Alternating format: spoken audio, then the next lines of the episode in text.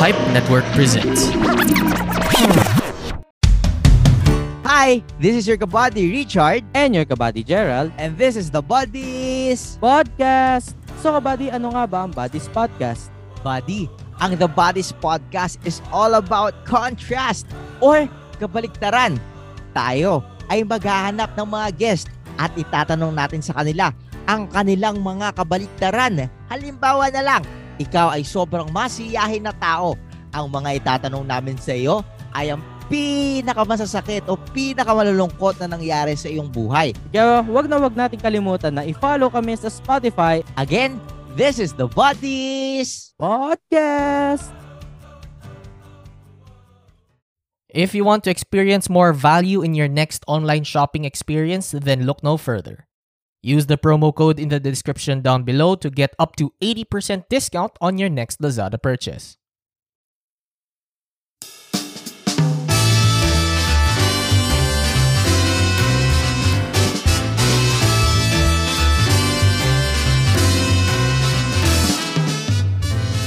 Recorded in front of a live studio audience.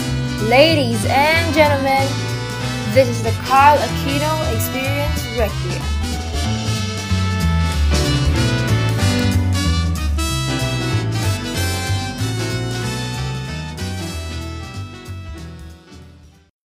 This meeting is being recorded. What's up, everyone? It's your boy or your girl. I don't know because gender is funny. Anyway, it's your person, Kanrana, and it's really cool to just be here in the show because I'm the one who hosts it. Yep, I'm totally not replacing anybody in the show. It is me. It's always been me. What's up, everyone? What are we gonna talk about? I don't know. We can talk about cosplay. We can talk about books. We can talk Hey, about hey, the. Hey, hey, hey, hey, Whoa, whoa, no, no, no, no, the no, fuck? whoa, whoa, whoa. Whoa, whoa, whoa, What the whoa, fuck? whoa. What what what is going on? I'm not going to allow someone to hijack my show. What the hell is going on? Hello? Oy, why? Why would you do that? It's like Because I'd probably do a better job than you. Oh, that hurts. Stating Oh. facts, man. Stating facts. Okay, I mean, fine. Sige. Do you So, have a degree in communication? I don't. but I look like I do. the closest thing I have is a marketing degree. Oh, but oh, we both have marketing degrees. Okay. Stalemate. Okay, I guess Stalemate. We're we're at an impasse. This is a Mexican standoff now, I guess. So, welcome ladies and gents. And this is actually the Carl Aquino Experience Requiem. Palakpakan dyan. Live studio audience. I know, I know nagulat kayo bigla, pero I'm here. I am claiming my throne. Eh, I'm claiming my iron throne right here, right now. And nobody is going to take away take this away from me. I have two dragons by my side. That's what you think. That's what you think. Okay. Well, anyway, so kasama as as you've noticed, may kasama ulit tayong uh, nag-guest na dati. Please welcome. Ayun, na- na-introduce mo na rin naman sarili mo. So, hello. yeah, it's a hello. new one. I used to be Canra, now I just put an NA just so it's unique. Give or take mga no, three years from now, ma- may additional na na yan. May additional na pa yan. Mm-mm. It's gonna be another NA, so it's like a banana now. Yeah, banana na. banana na. Alright, sige. So, pag-usapan pa rin uli natin tulad ng pag-usapan natin dati, medicine and ano, uh, cosplaying and yeah. other nerdy shit. Kasi uh, it's been ano, it's been a while din. It's been, It's been a hot minute. Actually, like a a year? ano, yeah, more than a year actually. Oh, More than a shit. year. Nak- nakalagpas na ng ano, nakalagpas na ng season 2. And you're actually the very first returnee. Oh wow! Yeah. Thank you. Thank. I'm honored. Yeah, yung yung ang weird lang kasi yung episode 2 ko for some yung episode 2 ng season 1 for some reason I can't I can't find it anymore. Pero buti Huh. na lang yung yung last uh, yung last episode ng previous season si Andrew, really great guy. And he, we had a lot of talk and napag-usapan din namin yung naging ano niya eh, yung yung interest niya which is quite fascinating. Pero again, nawiwirdohan lang talaga ako dun sa first season episode 2 ko. For some reason it glitches out on me now. It glitches out Oh, on fuck, me. Man. Nasayang, ang tagal-tagal na nun. It was gr- gaining good numbers. Konti na lang, give or take, mga 3, 4, 30, 40 years, malalagpasan ko na yung first episode ni Joe Rogan. Like, give or take. So, okay, ayun. okay. Anyway, so, for today, as, all, as napag-usapan natin, uh, palagi naman, may, may opening question tayo. So, Okay. I would ask people sex or chocolates, pero maiba naman muna tayo. Okay. Ilang cups ng kanin ang kinukuha mo na? Okay. So, I used to eat a lot. I, I'd say makakatatlong kanin. Kasi ako yung, alam mo yun, kasi may mga ibang tao na alam mo, na ulam, they're, they're an ulam person. Tapos may ibang tao na they're a Oo. rice person. Ako yung rice Oo. person. Literally, Wow. bigyan mo ko ng isang pirasong chicken nugget, kaya ko siyang ipagkasya sa isang napakalaking bowl ng kanin. Basta, kasi ano Holy eh, shit. basta may, so, basta may sauce lang naman, okay lang. Problema, nag-start na mag-workout. Yo, So, ngayon, kontrolin yung ano. Kailangan na kontrolin. So, now, I went from like, I guess, kaya ko mag 3 to 4 cups of rice a day. Now, I'm literally at 1 cup of rice a day. It is the worst. Uh, so parang nakukulangan ka pa rin. Your, your body is looking for more. I love Kumbaga ganun. carbs. Who fucking, do- who doesn't love carbs? Well, people na nagda-diet, pero that's No, given no, already. that is a lie. That is a lie. They love carbs. They just can't. In denial. In, In, denial. denial. People who say they don't like carbs, you're fucking lying. Oh, this is a med student. You are fucking lying because you need credentials carbs for energy. My credentials, okay, even though I am like the worst medical student, I still have credentials. Uh, th- that's no, that's already above above you already. Yes, yes. Pero one day, mas maganda credentials ko kasi talagang, hindi lang med student, doktor na ako, tang ina.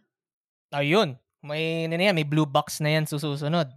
Going on time travel shenanigans. Yeah, next time you interview me, may degree na ako.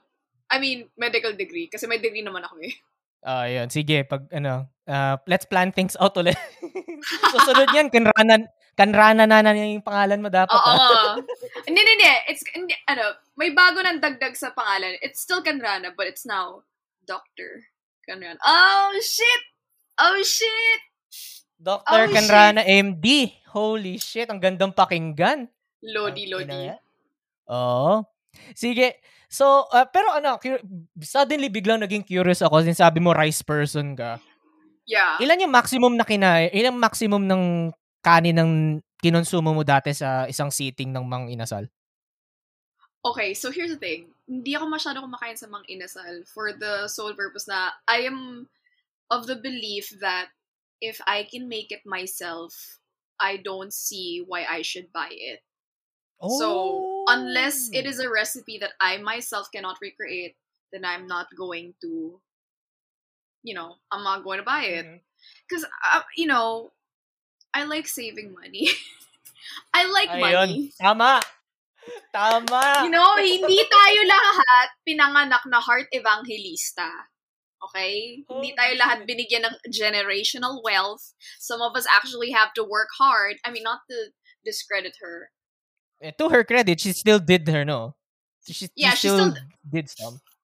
Yeah, but you know, sh- she already had a head start. She didn't have like Yeah. a silver spoon in her mouth. She had like a fucking platinum spoon made of fucking diamonds in her mouth, okay? Uh, okay. I'm not mad at her, okay? She's I think she's a lovely person. I don't know her personally. I think she's fine. Okay. Good on you. She looks okay. Good for you. You had that money. yeah. But, See, ayun. nawala na tayo sa topic. Ano yung pinag-uusapan natin? Kanin, right? Ilan yung ilan yung kanin, ilan kanin yung kaya mo kainin sa mga inasal? Then you said na if you can make it at home, you Yeah. won't ano. So uh, I will just answer you, how much uh, cups of rice can I eat in one sitting? It depends. Ayun na lang. I would say, kung hindi, as in, hindi talaga ako kumain for that day, kaya ko maka, hindi naman sobrang dami. Like, tatlong cups of rice. Ah, yun na talaga, Not- limit mo na talaga. dun. Yeah, yeah. I mean, I I still have a small, tiny body, so Ah. you know. meron din kasi niyan yung ano eh, dati nung, ah, dati paniwalang paniwala ako na mabilis, malakas lang talaga yung metabolism ko. Kaya hindi ako tumataba. Ngayon, medyo lumobo na ako ng konti, pero okay lang yan. You realize it's your youth. Oo. naging, ano eh, the dad bod has already reached me. Wala pa naman akong anak. Because that's the thing, when you're a kid, that's, you know, when you're like younger, your metabolism is like fucking great as shit. Because ganun din ako dati eh, yung tipong kain, tulog, laro. And and then the next day, I'd still be like, what, 45 kilograms pa in Now I Wow. do that. The next day, I will be 50 kilograms. And I'll be like, how Oh. did I oh. get five, how did I gain five kilograms in one day? Because you grow old. You, your bones are getting brittle. Sobra naman grabe naman, Brit. Grabe naman. Sobra naman I yun. mean, Holy like, shit. you just get older, and so, so that means like you actually have to work hard. See, eh, that's what sucks. Every time you get older, you just realize you have to work hard. It's, ano, it's the great circle of life. Holy hell. It is. Sige.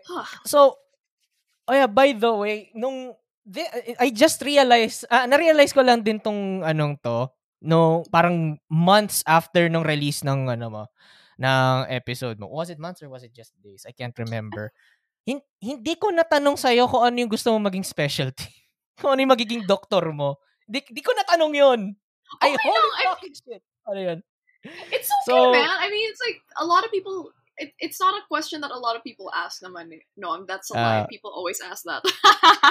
I'm just making you feel better. Ay. Dami no. My, my memory is already failing me. Well, uh, lolo, lolo.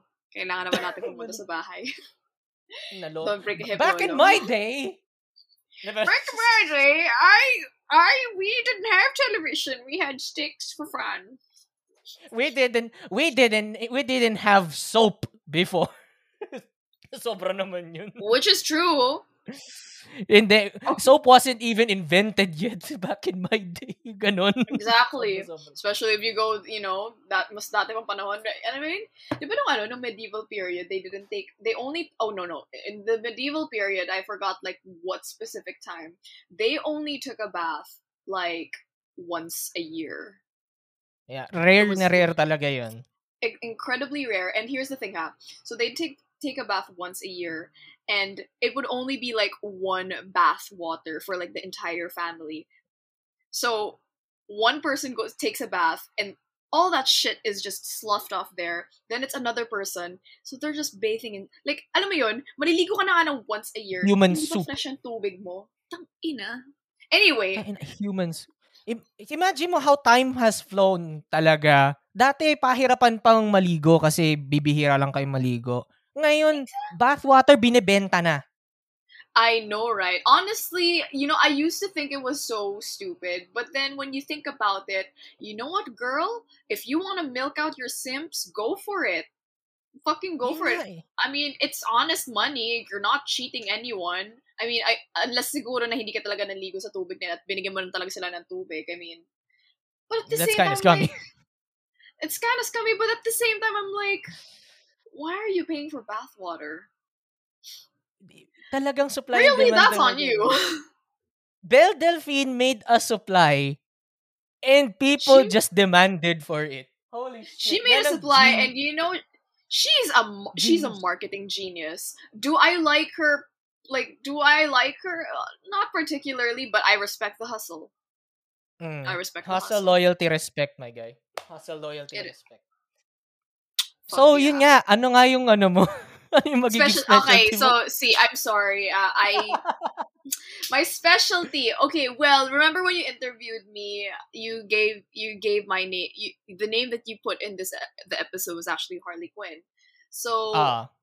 going with that vein, I really want to go into psychiatry.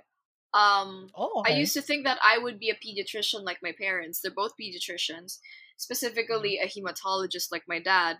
Until as I was going on, I realized I don't want to be living in my parents' shadow because I will always be constantly compared Oh. if I go into like a f- like uh, I'm already going to get compared since I'm a doctor. So I don't want to make it worse for me by entering the same feel you know the same specialty as them. So might as well carve my own path in a completely different specialty. So i went for psychiatry because it's already interesting to me. And i mean how cool is it to be a harley quinn cosplayer and actually tell them i'm a psychiatrist and they're like oh that's cool and i go like no really here's my medical degree here's my papers this cosplayer is legitimately a psychiatrist do you want to get treated by me like is that not like a fucking mic drop there That Like- that's a fucking flex. That's a flex. Exactly. Okay, I've seen Harley Quinn cosplayers who are really gymnastic, uh, gymnasts, and I'm like, I guess I could still train to be that. But you know what? How many Harley Quinn cosplayers can you really say it's an actual? They're an actual doctor, or like. I don't know. It's always so cool to me when there's a cosplayer who's legitimately like the same as their character in a way. Like, um, so I also have a friend actually. His name is Alex. Bless his heart he's actually one of my batchmates and um so he he cosplayed oh my god yeah he cosplayed black he cosplayed blackjack para sa graduation photos namin kasi I know like one of his like plans is okay I'm not gonna lie I'm not sure if he wants to be a surgeon kasi hindi I I forgot what his specialty he wants but he just wants to be like that kind na to be cool na you cosplay blackjack and you're also a doctor. So parang pares kami ng mindset sa ganun that we want to be both cosplaying characters that are also us. It's just I don't know. You don't see I mean how it's not often that you see a a cosplayer just going that level. Although to be fair, I don't I think I'm not becoming a doctor para lang magawa yun. It's just not an added bonus na ang kulang talaga. Yun nga, eh, mapagmamalaki mo talaga yung ano yung flex na yun eh. You you have the Yeah. same profession as the one you're portraying. Yeah, exactly. I mean, okay. Uh it's also in a way our way of kind of serving the community because ako personally one of the reasons rin that I want to have a booth in a convention na it's also like a consultation is okay. One, it's also it's so fun to see like a, a Harley Quinn cosplayer actually giving advice. Pangalawa, I you know it is extremely expensive. Healthcare is expensive. You know how much it is to have a consultation and therapy with a psychiatrist or a therapist? Um, you could go from, it depends on where you go, but it can range from one to four. So, Thousand? yeah, for one session. It, it, to be fair naman kasi napaka, sometimes kasi a consultation will last from 30 minutes to one hour. It all depends talaga on ano yung nangyayari. But yeah, if I could at least, you know, give back and like maybe help one person na, okay, maybe this is what you want to do, blah, blah, blah, blah, blah. But of course, it's very informal because it's a convention setting. If I can at least help somebody get jump started into them taking care of themselves better, I will do that.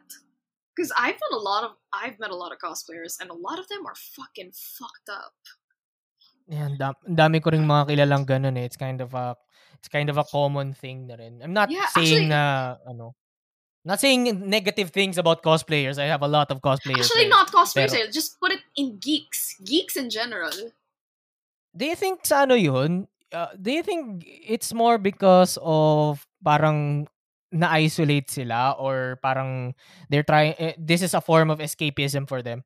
I would say it's kind of like that because if you think about it, a lot of people, the reason why a lot of us obsess about um, fandoms and stuff is because it's an escape from the real world. And some of us, of course, there are some uh, quote unquote normal people who escape because life is maybe maybe work is a little uh, annoying or and stuff. You know, mga normal reasons like that.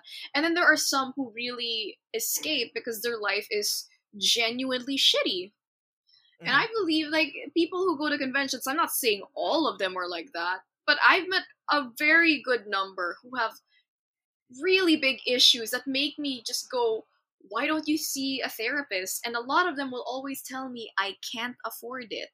So if I could be like in that future, if I could be that one person that you meet in the in the con, uh, a Harley Quinn cosplayer, you you just go to my booth and you just say, "Hey, can I actually have real advice?" And I'll try to give you a bit, and then I'll just give you my card, and you know, talk to me, because I know that this shit is not cheap.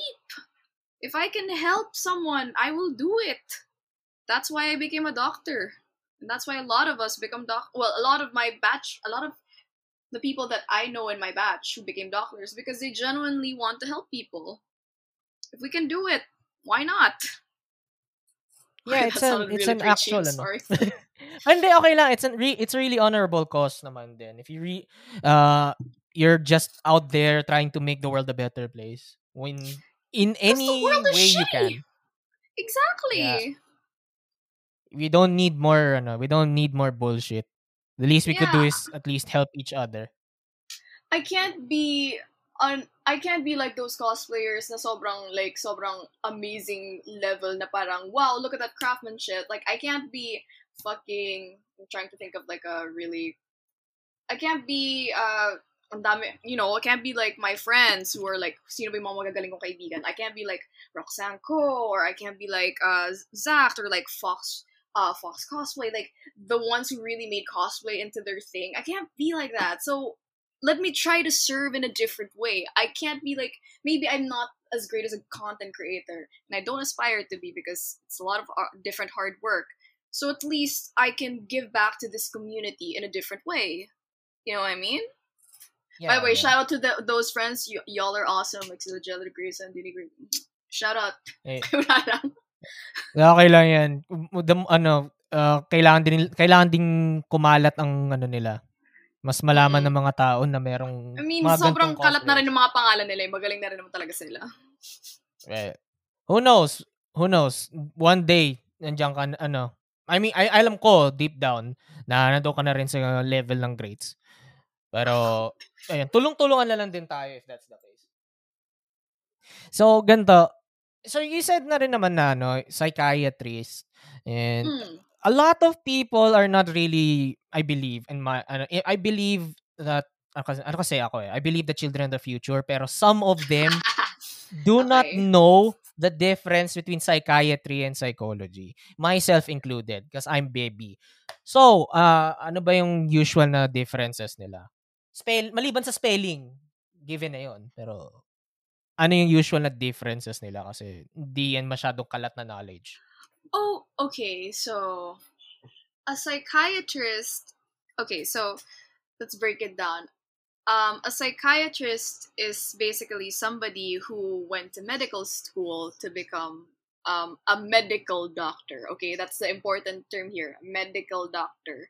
So psychiatrists, sila yung nagda-diagnose ng mga ano, ng mga sakit, sila yung nagma-manage ng treatment, and Mhm. pwede sila magbigay ng iba't ibang klaseng mga ther- ah, mga treatment and therapy therapies for like different kinds of illnesses. Pwede silang magreseta. A psychologist, on the other hand, uh, sila yung usually nagfo-focus more sa uh, psychotherapy, which is basically talk therapy, para matulungan ang pasyente. Can a psychiatrist give psychotherapy?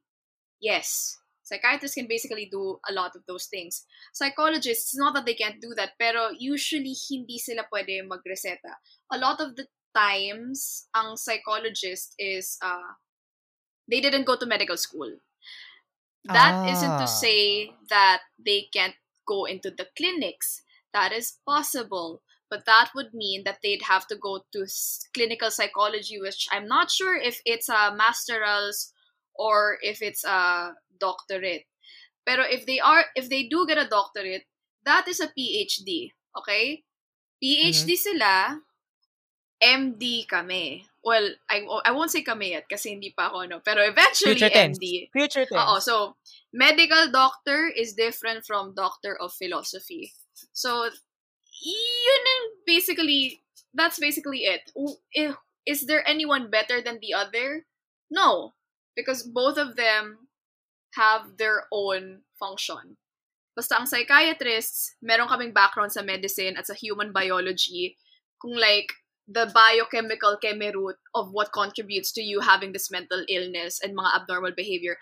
Ang psychologist, sila yung nagpo-focus more sa communication.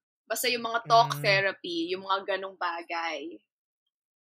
So, So, psychologist yung yung standard na nakaupo sa yung pinapaupo sa isang long chair Not yung ano. necessarily, because that can also still be your psychiatrist. It depends, eh, kasi you can Ah. either see a psychiatrist, and actually, therapist, therapist is usually, kasi we use therapist interchangeably in this, ano, eh, in, you know, in the broad spectrum of things. Pero, uh, reality, usually therapist should be a psychologist. Okay, I don't know. Um, I'm giving you just a very uh my own interpretation of it, but I think there will be some people. So if anybody's listening to this and you want to correct me, okay lang, correct me. Hindi ko naman kabisado lahat. Pero generally speaking, ganun naman yung difference ng psychiatrist psychologist.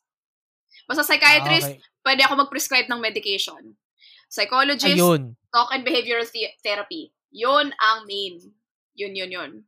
Pero parehas kami, pwede kami mag-psychotherapist. It all it all boils down kung sino yung pwede magbigay ng reseta. Yes. Yes, basically that. Ayun. Which also, Akala ko, can I just, can I just like, sorry ah, can I just like add this? sure, sure. Sobrang naiirita ako. Kasi, okay, here, Harley Quinn ha. Harley Quinn. Mhm. DC can't make their goddamn fucking mind if she's a psychiatrist or a psychologist.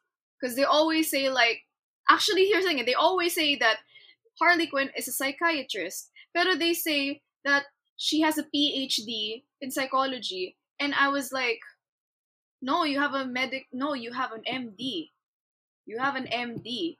I mean, pwede ka naman mag-PhD and MD, that's a possibility. Pero like, they always put na, oh, I am an intern, I am a psychiatrist. Pero yung description nila is always psychologist. And I was like, DC, get your fucking shit together.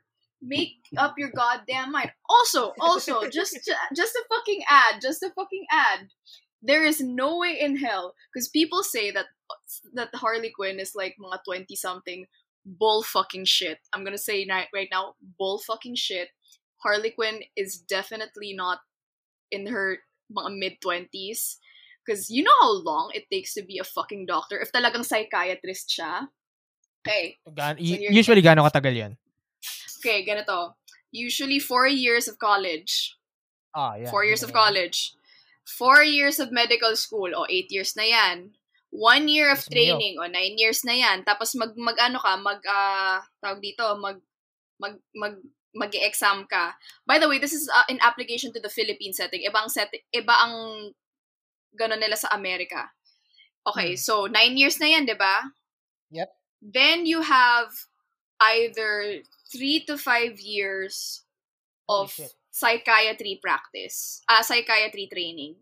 So, iilan na Holy yan? shit. Nine. Mga, give or take, Well. 13 years. So, under the assumption that she starts college in the age of 18, oh, four years in college, 18 plus 4, oh, 22. 22 years old na Oh. siya. Oh, magfo 4 years siya sa ano, magfo 4 years siya sa sa medicine. Oh, 26 or oh, ta- Holy oh, shit. 26. Oh, isang year of training, oh, 27. 27. Oh.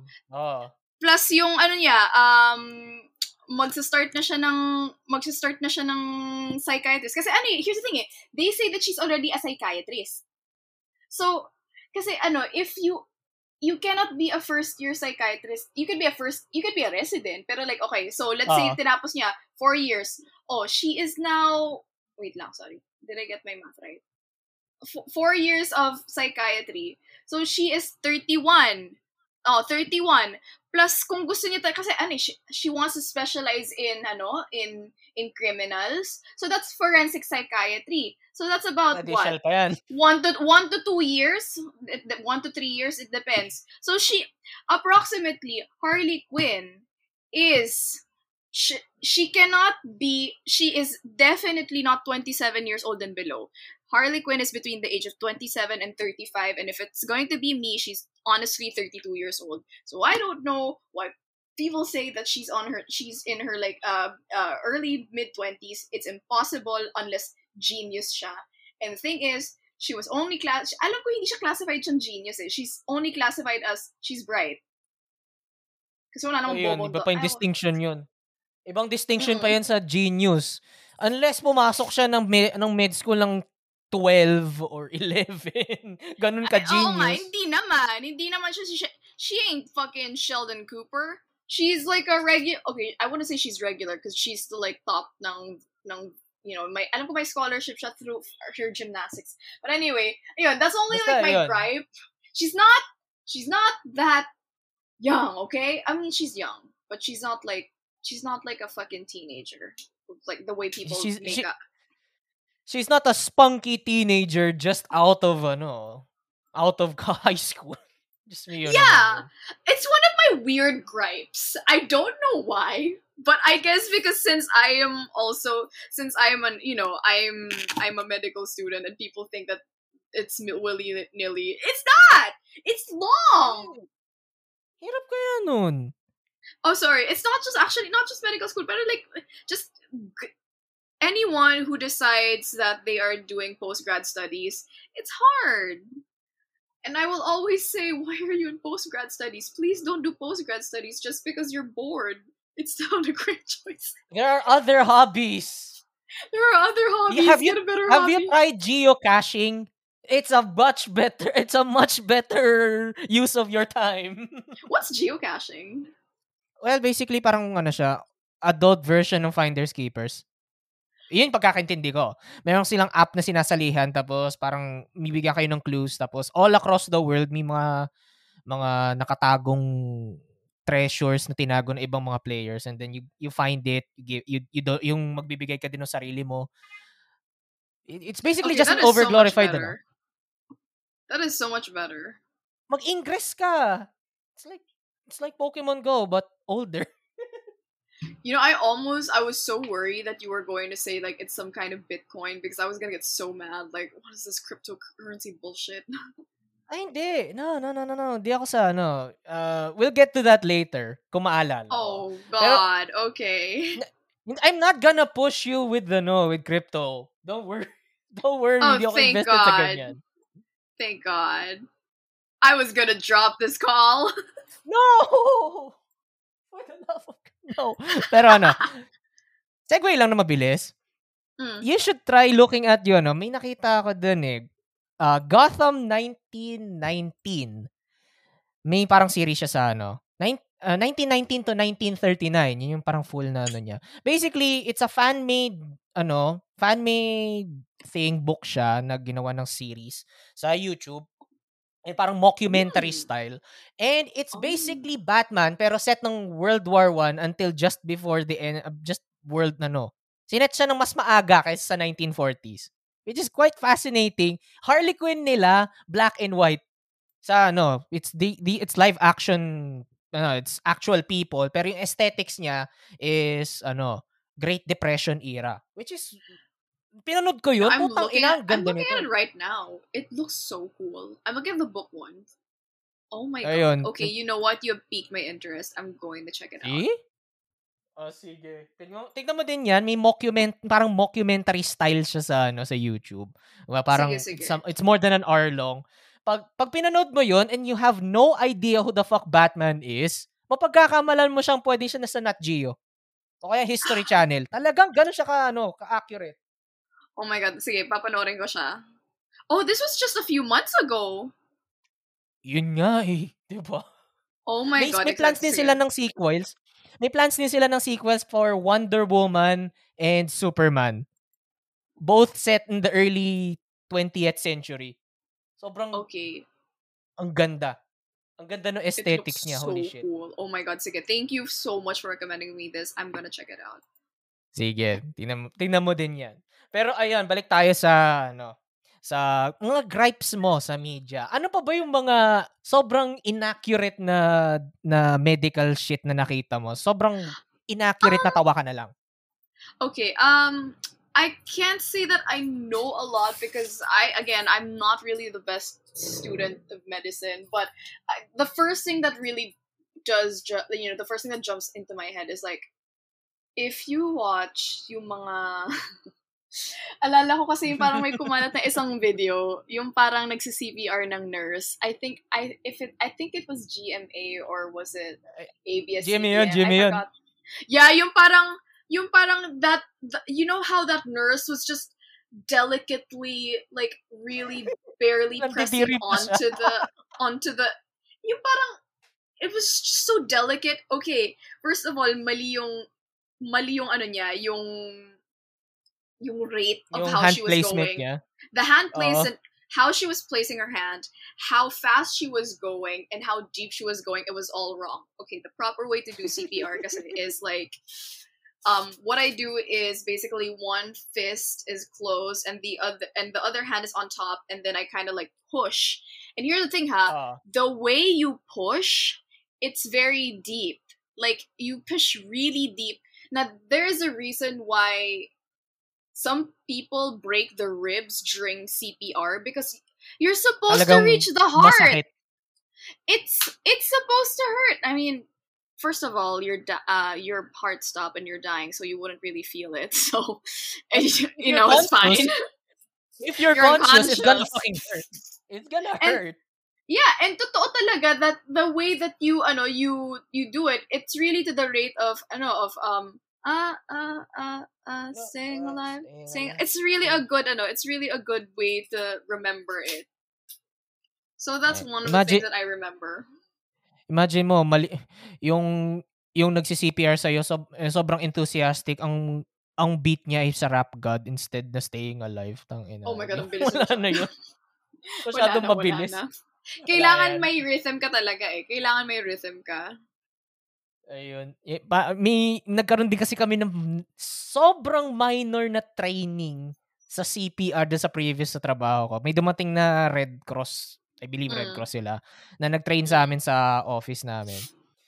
I already forgot what ano yung natutunan ko doon, pero some of it, hindi ko mapagkakatiwalaan sarili kong magagawa ko. Ganon oh my yung, god. If ever makita, meron akong t-shirt na Red Cross na merong volunteer. I'm telling you here right now, Mamamatay if I ever wear that shit, it's ga- uh, malaking hipokrito ako kung susutin ko yun sa labas, makikita nila ako. Kasi putang ina, I barely remember shit. Pero it was a You- fun, ano, it was still a fun experience nonetheless. Yeah, I always um well I I don't always oh no, I do kind of always. I, I I would like to advise people that it's always good to actually know basic life uh basic life support because I believe everybody should really know how to do it because you'll never know when something when some bad shit happens. Like you like what if ito this is one of the things that I always try to remember every time I feel really annoyed that I have to study, it's that there will come a situation in my life where the only reason this person is not going to die is because of me. So I want to put that on your uh, I want to put that on your shoulders. There might come a situation that the only thing between a person, you know, death and a person living, it might be you. So I think it's always important to know basic life support. CPR really saves lives. That got deep. Who knows, baka mamaya biglang gumunaw ang ano, ang economy, mag, mapilitan tayong mag off the grid and who knows, baka mamaya kailangan nating iligtas sa mga tao mula sa cor- sa mga ano, mga zombie. Alam lang natin eh. Wala Yeah, tayong alam na yeah. CPR. Who knows? Yeah, Right? or we can, you know, or we can go very, you know, a little more minor. Let's say you witness a car accident and then there is somebody there who obviously needs CPR. Always helps to know. Yeah. Ma- Isang beses muntikan ko nang maano eh. Muntikan ko nang magamit 'yon kasi one one uh, one late evening naglalakad ako dun sa may dun sa may sa amin. Tapos may may sa kanan sa may kanan ko merong isang lalaki na nakamotor. Eh by ah, ano, parang namali siya ng ano, namali siya ng arangkada na, na he got out of na, na nawalan siya ng balanse, bumagsak siya sa harapan ko.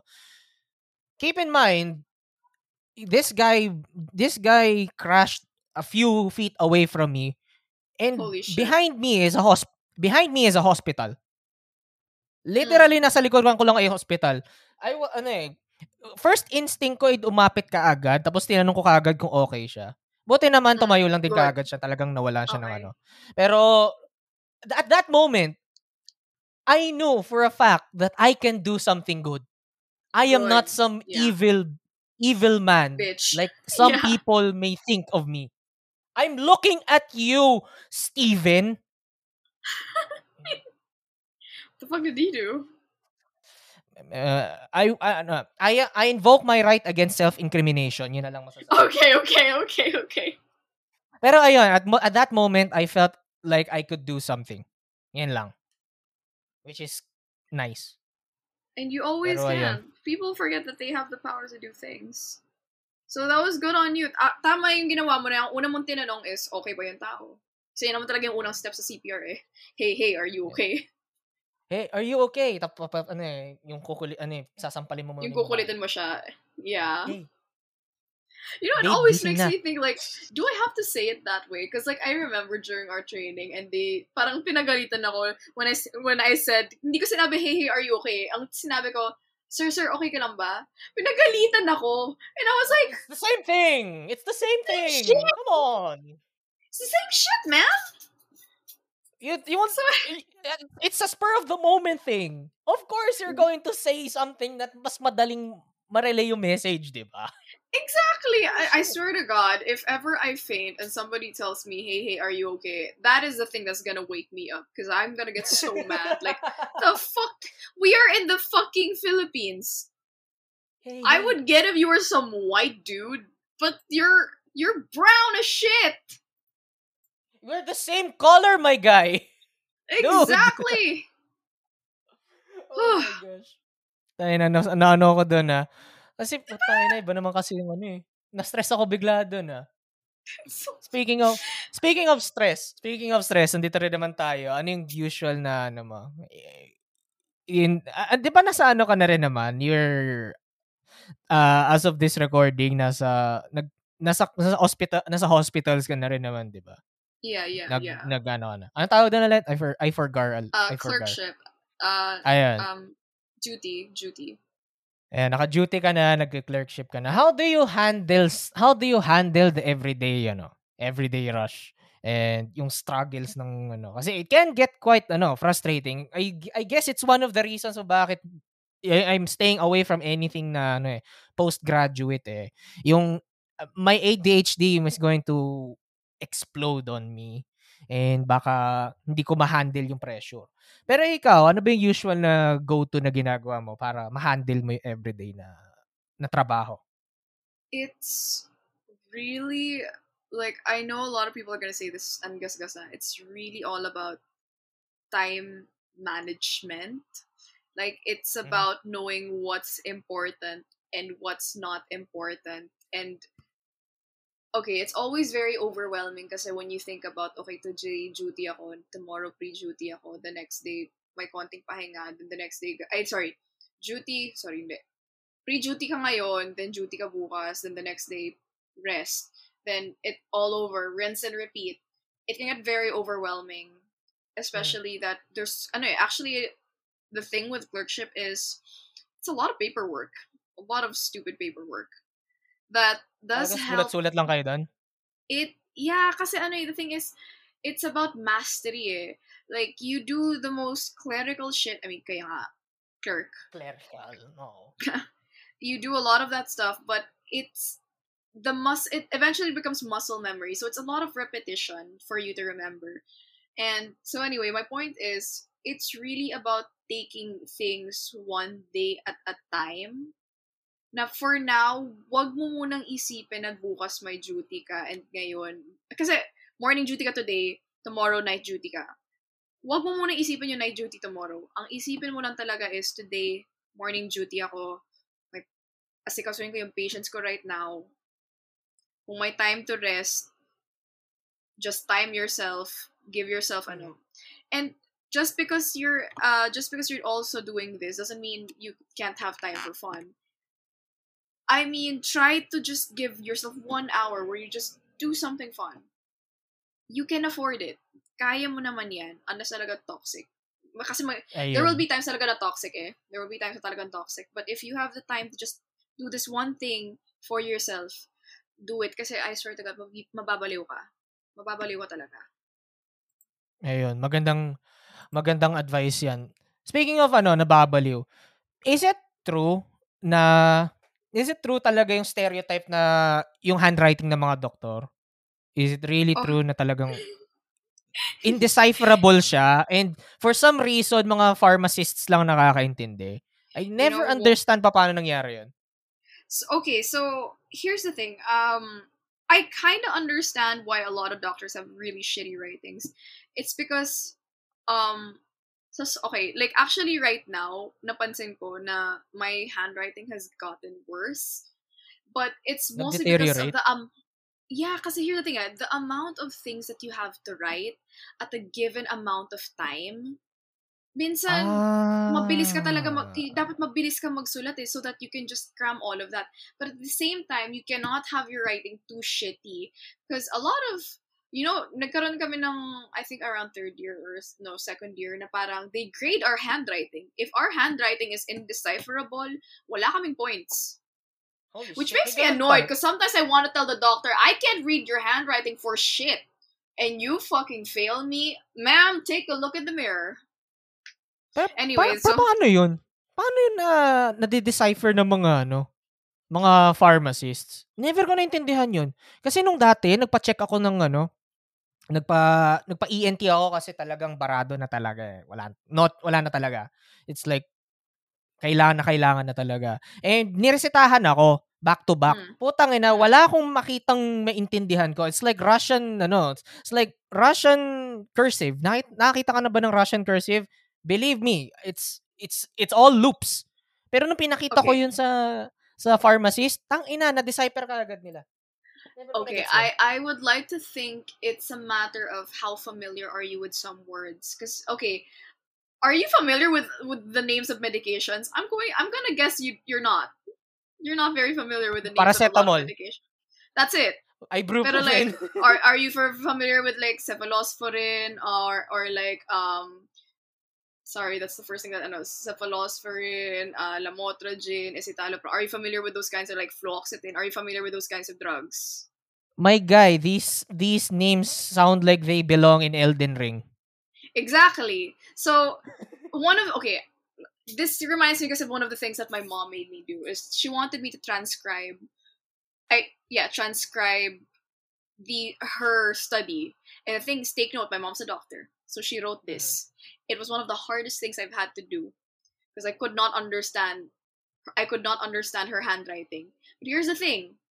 I found it a little easier than it was when I did that when I was younger because I understood some of the words. I understood what I understood what um Plasmodium falciparum is. I saw that in her notes because I, I I know what Plasmodium falciparum is.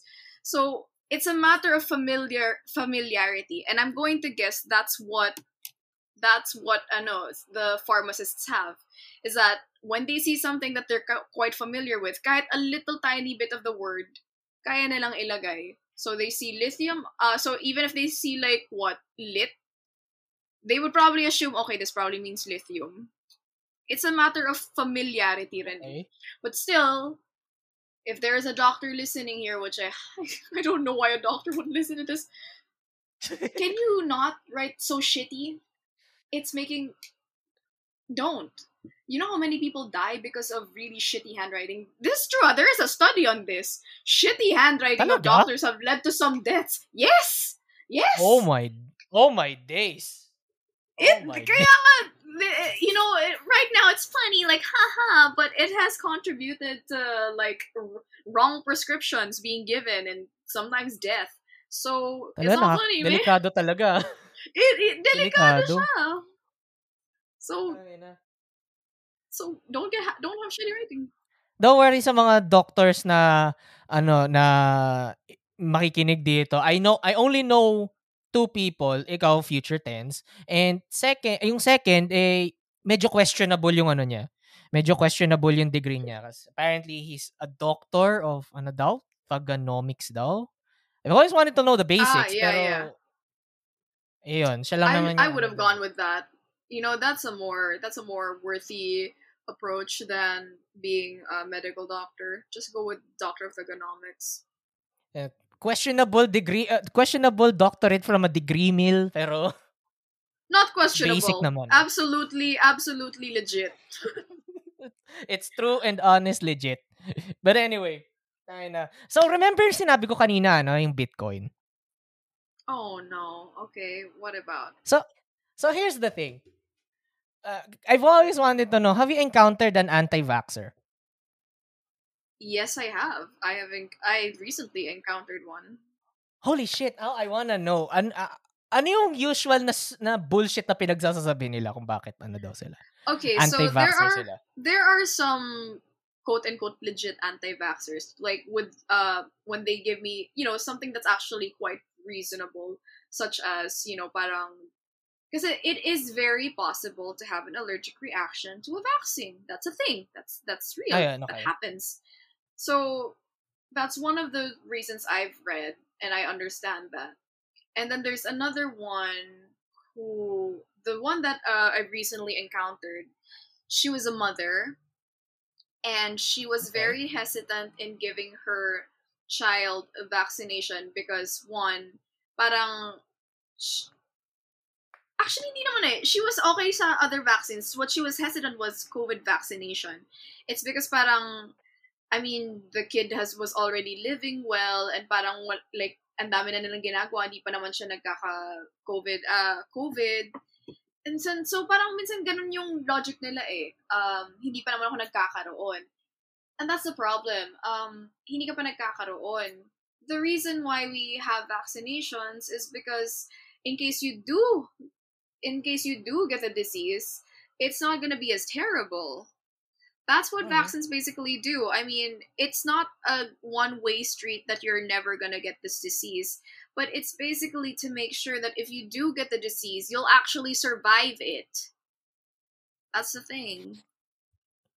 And some people think that vaccinations cause autism, which is not true. There was one study, and it was already, and that study was already f- proven false. So, Pero I kalat pa rin yung ano eh. Kalat pa rin yung yung yung myth na yan eh. So most definitely it's all it all boils down to people uh, ano, parang mali lang yung pagkakaturo sa kanila. because people want will only accept the facts that they want to believe in. If I tell you that Mm. this person is a hero and because your family experienced the good side of it of course you're gonna say he's a he- uh, they're a hero you're not gonna accept any other story because it's the story you want to hear Mm. Tama. it's the same with vaccines baby it's the same with vaccines Tama. Kaya nga ako, kaya ako flat earther ako eh. Huwag kayong magpapaniwala sa ano, sa Bitcoin na yan. Gawa-gawa lang yan ng NASA. Gawa-gawa lang yan talaga na nasa O, CGI lang yan ng NASA. Have you ever seen a Bitcoin in real life? No way. You haven't. You're lying if you do. You are a part of the New World Order if you say you have seen a Bitcoin. Papaniwala kayo dyan. The Earth is flat, people. yan na yung shtick ko ngayon eh. Yung, yan na yung shtick ko ngayon eh. Yung, yung, yung flat earther. Uh, I'm so- i'm so glad that you are a flat earther i Uh, too am not a flat earther better to be a flat earther than an anti-vaxxer. Pero hindi, they're you both know what they're both horrible by the way. don't don't take my word for it. They're both horrible. oh they're both They're- horrible They've, delude, they've deluded themselves into not believing the things they see. And the ano, may research na, may evidence na no, But fuck you. to be fair, I would rather okay, I would rather have a flat earther than an anti-vaxxer because at least a fat flat earther is just an idiot with like their own beliefs. An anti-vaxxer is an idiot that could affect other people in in in bad ways into like making sure, you know, it can affect a lot of bad you know, a lot of people in a negative way. At least flat earther, you know, tanga lang siya for free. Did you know na ano, one pot one point segue lang natin dito. Sumali ako sa isang ano, sa isang sumali ako sa isang flat earth group sa sa ano sa Facebook. Sumali ako doon kasi may nakita. Sumali kasi ako doon kasi meron akong, may, may sinasalihan kasi akong isa pang group ng pangalan na parang dedicated siya sa Love Live. Uh, Love Live Sunshine to be specific. Okay. Tapos meron dong picture.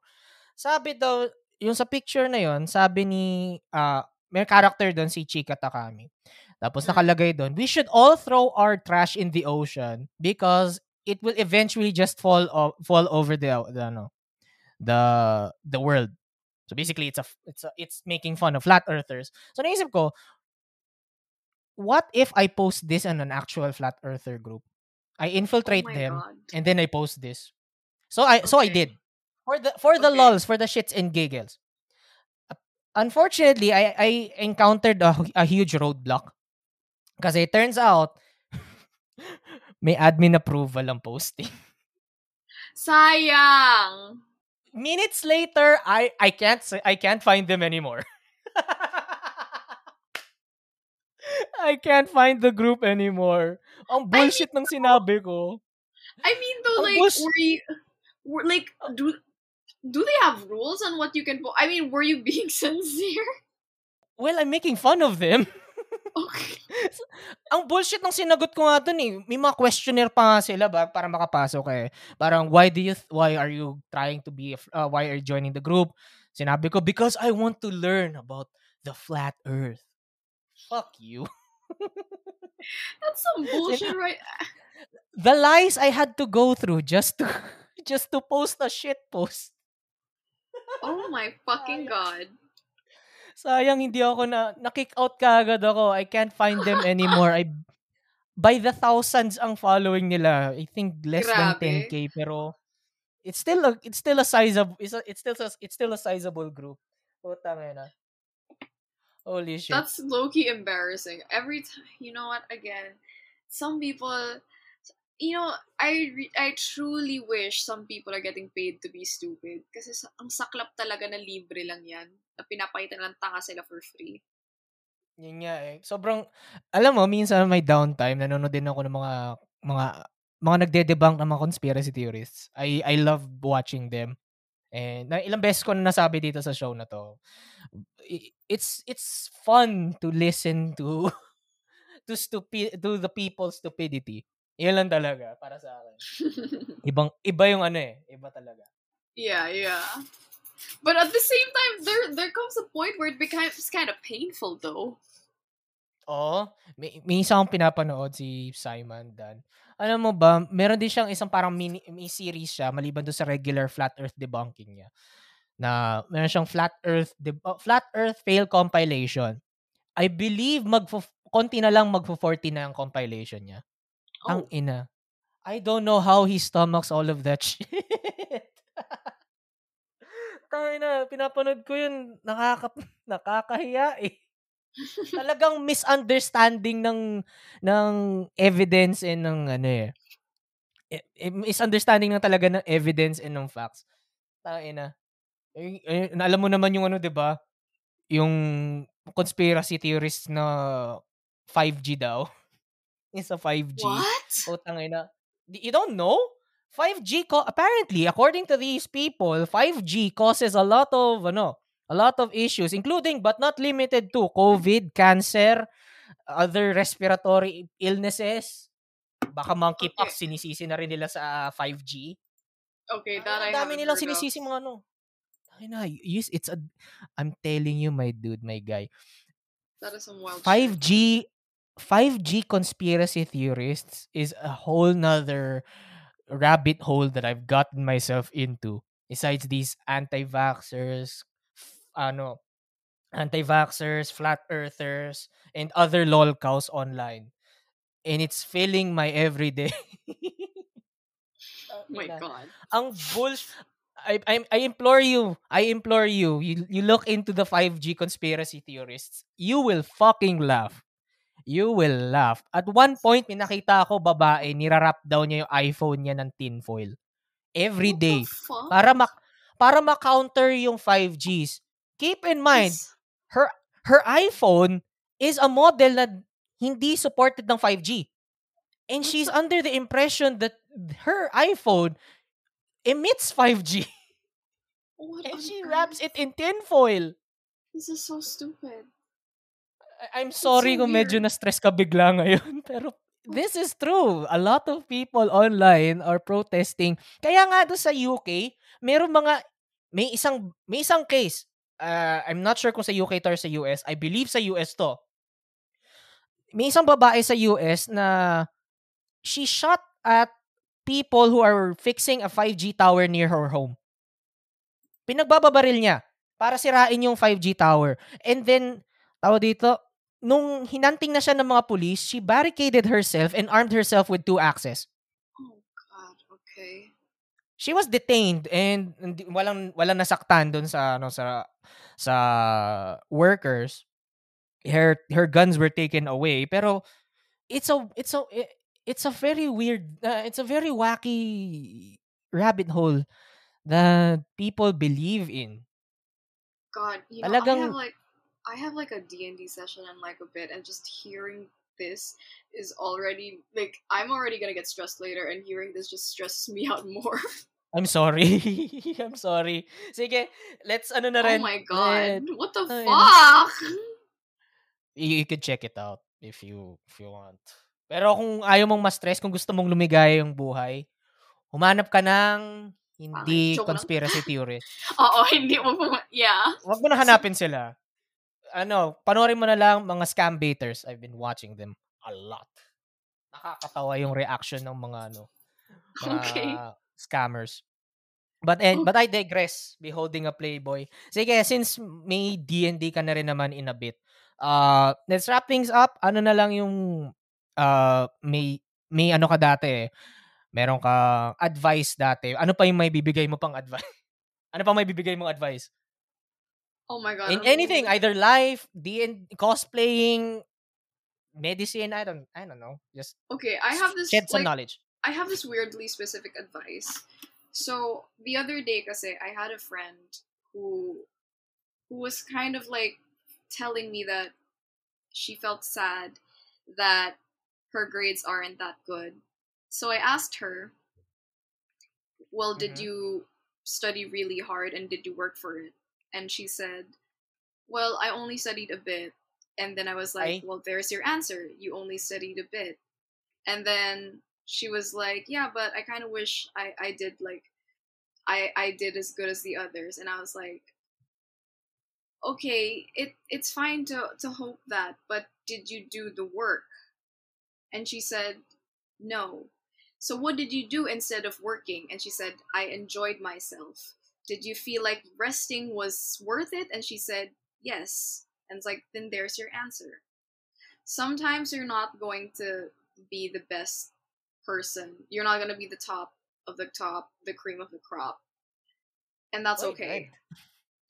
Because if it means that you're doing the work that that's needed naman, like yung sakto lang, and you're also getting your rest, and you're also like doing things that you like, I think that's a good that's a good trade-off. Okay. And so, you know, there are some people who are just really good at everything that they can do the work and they get rest and sometimes sometimes ganun sila. But sometimes you're not gonna be that person and that's okay. There is no- nothing wrong with being average. And I know it's going to seem like baka hindi lang ako hindi ko lang achiever uh baka hindi ko lang achiever. Not really. I, I was uh, high school. I achieved a lot in high school, in grade school, in college. I kind of went down, but it's only because I realized that grades aren't everything. Aanhin ko ang magandang grades kung hindi ko ini-enjoy yung buhay ko, which is the same thing.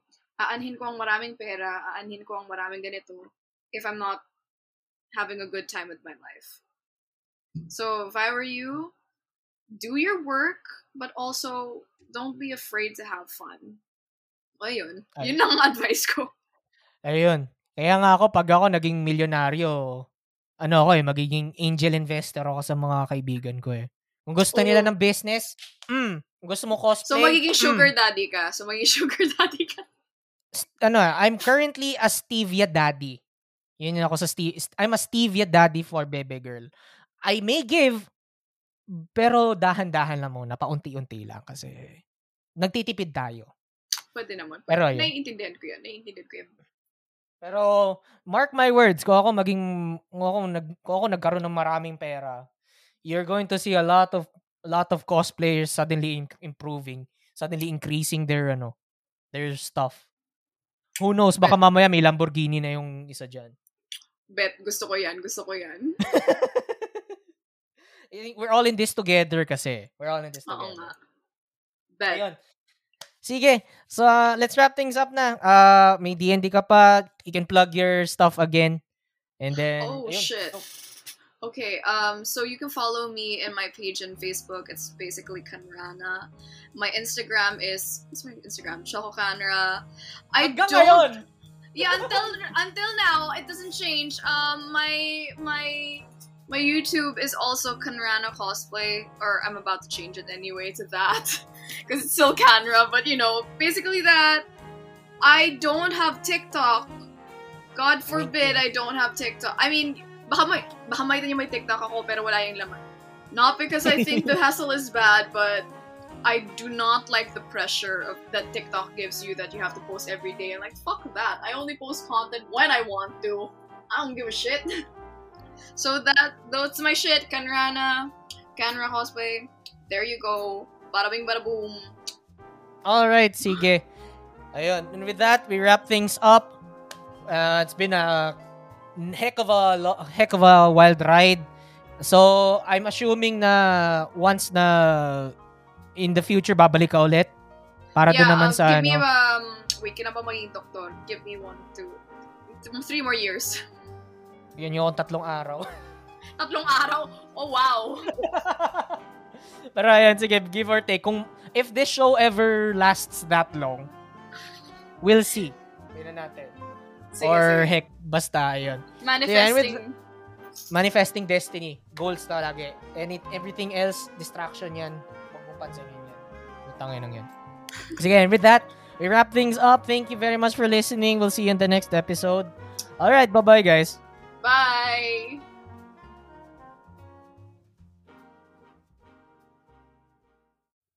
Thank you for listening.